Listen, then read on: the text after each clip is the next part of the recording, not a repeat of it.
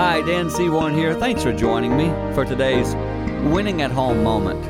I talked a bit in our last episode together about sometimes we're in situations with people where it seems impossible to get along with them. And here's something I do. I say, well, I, 99% of this issue is their issue. I'm only 1%. I'm it's their fault. 99% is them.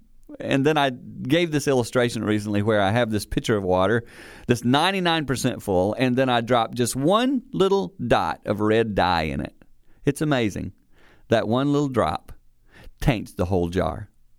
Sometimes our one little thought that's negative, that's critical, can taint the whole situation. Instead of thinking about the 99% that might be someone else, let's continue to own what's ours. I can't control anyone else, but I can control me. And if I have even 1% that I can improve, that's where I need to start. It will help me win at home.